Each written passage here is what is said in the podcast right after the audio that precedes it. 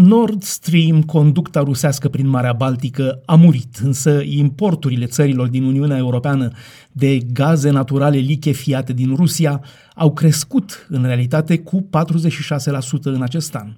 Liderii europeni s-au tot lăudat că și-au redus dependența de gazul rusesc de când Vladimir Putin a invadat Ucraina, dar asta e doar o parte a adevărului. În timp ce reducerile de aprovizionare cu gaze prin conducte au fost drastice, o combinație între Rusia care restricționează fluxurile pe conducte și țările europene care își diversifică importurile, în acest timp comerțul mai mic de gaze lichefiate ale Europei cu Rusia spune o poveste diferită. Astfel, conform unor date ale Comisiei Europene, între ianuarie și septembrie anul acesta, Țările Uniunii Europene au importat 16,5 miliarde de metri cubi de gaz lichefiat rusesc, în creștere de la 11 miliarde de metri cubi în aceeași perioadă a anului trecut.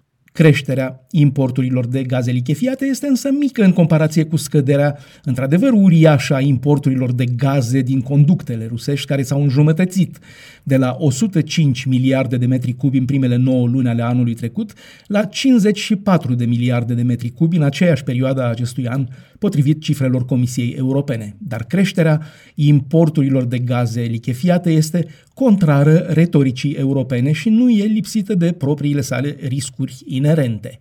Franța, Olanda, Spania și Belgia au fost principalii importatori de gaz lichefiat rusesc în acest an, cu o treime din livrările rusești de gaz lichefiat spre Europa, dirijate spre Franța și aproape un sfert către Spania. Doar două țări din Europa, Marea Britanie, care nu mai este în Uniunea Europeană, și Lituania au oprit complet importurile de gaze lichefiate din Rusia.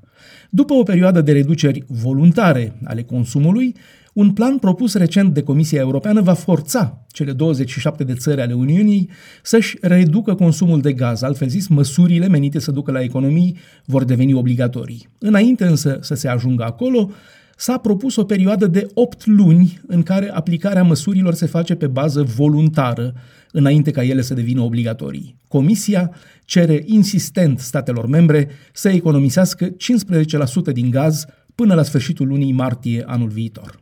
Bruxelles, Dan Alexe pentru Radio Europa Libera.